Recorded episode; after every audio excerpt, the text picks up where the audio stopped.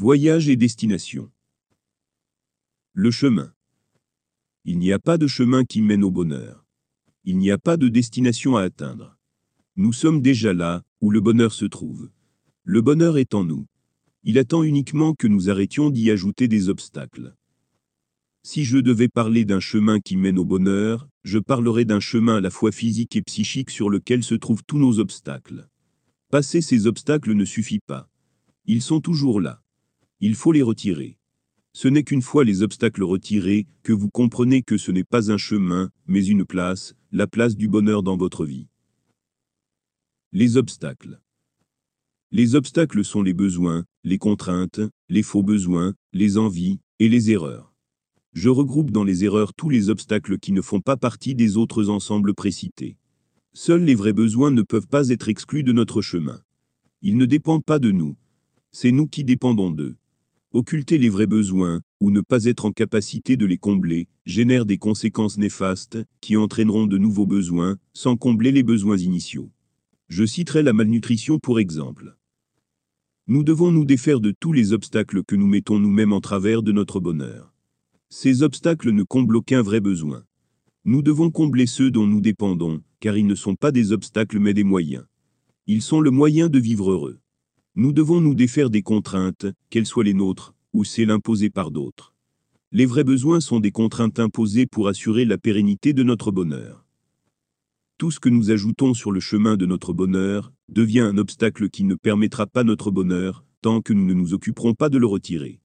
Nous devons limiter ce que nous y ajoutons, et nous devons retirer les obstacles déjà présents, à l'exception des vrais besoins, qu'il suffit de combler, lorsqu'ils se présentent. Si notre malheur était restreint à nos seuls vrais besoins, la vie serait un jeu dans lequel nous devons apprendre à combler nos besoins avant leur apparition, pour perdurer dans un état de bonheur. La destination. En conclusion, on pourrait dire que le chemin est la destination. Cette destination, c'est nous-mêmes. Elle est partout où nous nous trouvons. Nous devons simplement nettoyer le chemin pour nous apercevoir qu'il est la destination. Nous pourrions dire que le chemin est celui de l'épuration de notre être. Nous devons faire en sorte que la destination redevienne ce qu'elle est. Nous devons nous retrouver, nous-mêmes, épurés des besoins, des contraintes, des envies, des faux besoins et des erreurs. De là à dire que nous devons retrouver un état fétal, peut-être, je n'en ai aucune idée. Cet état m'est inconnu. Je n'ai aucune donnée comparative. Je ne peux ni l'affirmer, ni l'infirmer. Cela me semble juste un peu exagéré. Distinction des obstacles. Comment définir la limite qui sépare les obstacles à supprimer de nos vies, des obstacles incompressibles, des obstacles bénéfiques? Pour définir cette limite, il faut commencer par comprendre ce que sont ces obstacles. Les obstacles négatifs. Ces obstacles sont à supprimer de nos vies.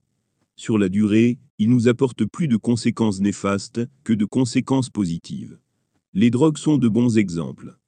Une fois sévèrement addict, accro, le manque génère des conséquences négatives. Si les effets à court terme peuvent nous paraître positifs, ils ne le sont pas. Les effets positifs sont les illusions apportées par les drogues. Même si ces drogues avaient un réel effet positif, sur le long terme, les conséquences d'une consommation répétée sont plus néfastes que l'absence de consommation à court terme. Il est vrai que le sujet est plus complexe que cela, particulièrement pour certaines drogues capables d'entraîner la mort de ceux qui en sont addicts, sinon pas leur dose régulière.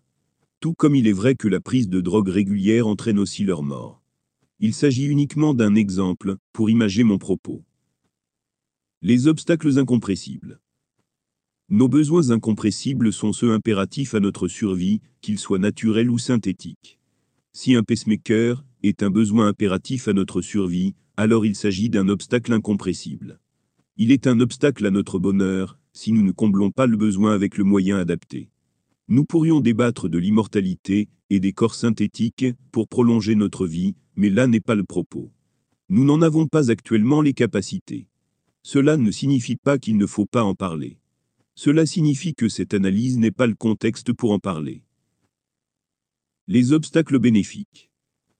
Certains obstacles nous sont bénéfiques, même lorsqu'ils sont des éléments extérieurs à nos vies. Ces obstacles sont des contraintes, dont le besoin doit être comblé. Même si nous pouvons nous en passer, le manque ne permet pas le bonheur. C'est aussi le cas des loisirs, de la santé, etc. Je n'en détaille pas le contenu tant il est vaste, différent pour chacun, et tant les combinaisons possibles, pour mener au bonheur sont nombreuses. Conclusion. Sur la place du bonheur, nous ne devons laisser aucune contrainte, et nous devons nous assurer de combler les besoins. Ce qui ne peut pas être comblé doit être retiré. Ce qui ne peut pas être retiré doit être comblé. Ce qui ne peut être ni retiré, ni comblé, ne doit être ni un besoin, ni une contrainte. Ce qui peut être retiré, mais l'indispensable à notre bonheur, doit être conservé et comblé. Tout ce qui reste en dehors des cas précités est un problème existentiel à résoudre. Pour résoudre le problème, il nous faut remonter la hiérarchie des événements, jusqu'à trouver une cause sur laquelle nous puissions agir. Retour aux obstacles bénéfiques. Il faut toujours prendre soin de ne jamais détruire définitivement ce qui peut être la source de notre bonheur.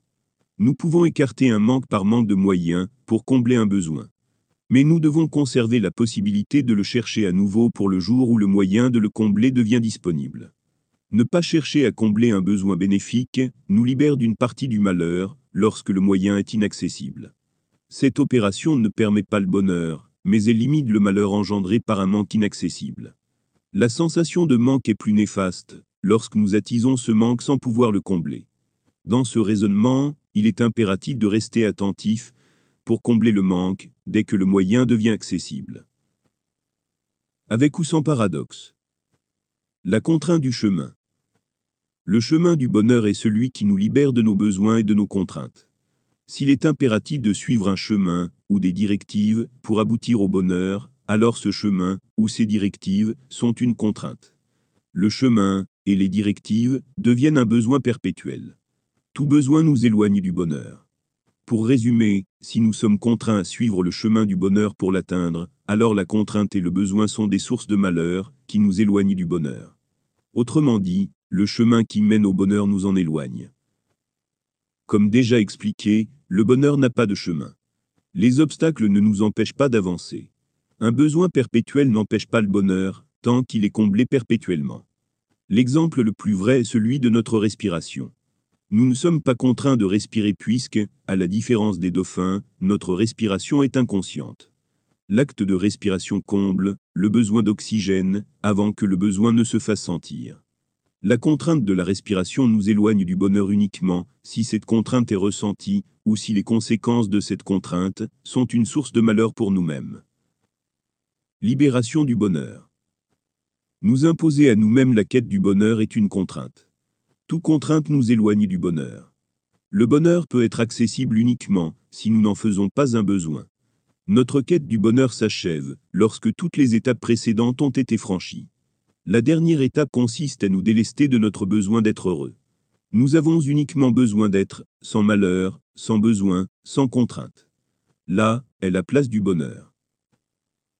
Se libérer du bonheur pour l'atteindre. Les individus qui ne parviendront pas à maîtriser leurs besoins seront certainement en difficulté lorsque viendra le moment de se délester du besoin d'être heureux pour le devenir. L'absence de besoin laisse un vide qui peut être ressenti comme un manque sans en être un. L'apaisement apporté par le bonheur peut laisser croire à besoin de besoin. Ce résultat est celui du conditionné des individus pour être toujours sous les contraintes du besoin, un besoin qui nécessite d'acheter. Observer les subtilités entre les différents besoins, les contraintes, les faux besoins, les envies, les plaisirs et les erreurs permet d'accélérer le processus menant au bonheur. Sous réserve que nous agissions en ce sens. Maîtriser ces subtilités permet de se délester au plus tôt de notre besoin de bonheur, sans négliger notre objectif d'y parvenir. Ne pas avoir besoin du bonheur, mais agir pour l'atteindre, sans se faire manipuler par tout ce qui y fait obstacle. Cette méthode annule une grande partie des faux besoins qui parasitent notre accès au bonheur. Si nous n'avons pas besoin du bonheur pour être heureux, paradoxe précité, alors tous les besoins facultatifs, les faux besoins vendus comme des remèdes à notre manque de bonheur, seront perçus pour ce qu'ils sont, de faux besoins. Seuls resteront les besoins incompressibles et les besoins bénéfiques. Je ne dis pas de rechercher le malheur. Je ne dis pas de ne pas rechercher le bonheur. Je dis ne pas en avoir le besoin. Nous devons juste être, et être nous, sans tout ce qui parasite notre bonheur. Nous n'avons pas besoin d'être heureux, nous le sommes, et c'est tout. Si nous ne le sommes pas, nos actes nous y conduisent sans le poids du besoin, tout en respectant le bonheur des autres, que les autres respectent le nôtre. Sans réciprocité personne ne pourra accéder au bonheur, puisque personne ne respectera celui des autres. S'affranchir du besoin d'être heureux retire un poids colossal de nos vies, tant que ce poids n'est pas remplacé par un autre, et tant que cette libération n'est pas exploitée pour mieux nous contraindre. Tenter de s'affranchir du bonheur, dans un état de malheur, comme si nous étions heureux, enfin libérés, est un exercice utile. Cet exercice met en évidence les différents obstacles, c'est-à-dire les manques qui ralentissent notre accès au bonheur. Ainsi les faux besoins, qui nous en éloignent apparaissent plus clairement. Répéter l'exercice accroît notre sensibilité aux résultats, mais cela peut aussi générer une dépression tant la différence entre l'illusion et la réalité peut être grande. Se faire croire au bonheur dans le malheur est un risque. Les manipulateurs utilisent déjà cette technique pour nous contraindre dans le malheur. Cet exercice impose un refus des illusions pour ne pas prendre le risque d'aimer celles que nous allons créer. Certains freins deviennent plus présents, plus insistants et plus désagréables à mesure que nous nettoyons notre vie des faux besoins. Ces freins sont les envies orphelines et les erreurs. Restent ensuite les vrais besoins, incompressibles, ceux auxquels nous sommes contraints, avec ou sans recherche du bonheur. Ces besoins deviennent de plus en plus désagréables à mesure que notre malheur progresse. Pour certains, un effet d'accoutumance les rend plus supportables. Cette accoutumance met en évidence la misère dans la détresse. La sensation procurée par le besoin de se libérer du malheur s'amplifie à mesure que le malheur progresse. Nous nous accoutumons à cette sensation, à hauteur de notre réelle incapacité à y remédier. Réelle dans le sens où notre volonté n'entre pas en considération dans notre capacité à y remédier. Le manque d'accès aux solutions et le manque d'accès au bonheur nous accoutument au malheur. Arriver. Chercher le bonheur nous en éloigne, si cette recherche est un besoin ou une contrainte. S'en affranchir permet de savoir à quelle distance nous sommes de ce bonheur. Une fois affranchis, si nous observons que nous n'avons aucun besoin et aucune contrainte, cela signifie que nous sommes déjà arrivés. Chercher une destination, lorsque nous y sommes déjà, nous perdrait dans la confusion. Conclusion. Chercher un bonheur déjà acquis, là où il n'est pas, n'aide pas à le trouver. Placer des obstacles entre nous et notre bonheur ne nous aidera pas à le percevoir. Nous ne pouvons pas réduire nos besoins et nos contraintes si nous en ajoutons. Les malheurs ne se combattent pas avec plus de malheurs.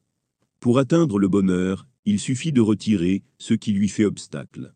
Seuls les besoins incompressibles ne peuvent pas être retirés et doivent être comblés. Le raisonnement est similaire pour les besoins bénéfiques, nécessaires à notre bien-être. Dès lors que ces deux types de besoins sont comblés, le bonheur est accessible sous réserve qu'aucun autre besoin vienne rompre notre équilibre. Pour assurer le bonheur de tous, le bonheur des uns ne doit pas être aux dépens de celui des autres. Dans le cas contraire, le malheur des autres, et ils sont plus nombreux que vous, sera à vos dépens. S'entraider pour le bonheur de chacun est avoir des aides par centaines, parfois par milliers, pour notre propre bonheur personnel.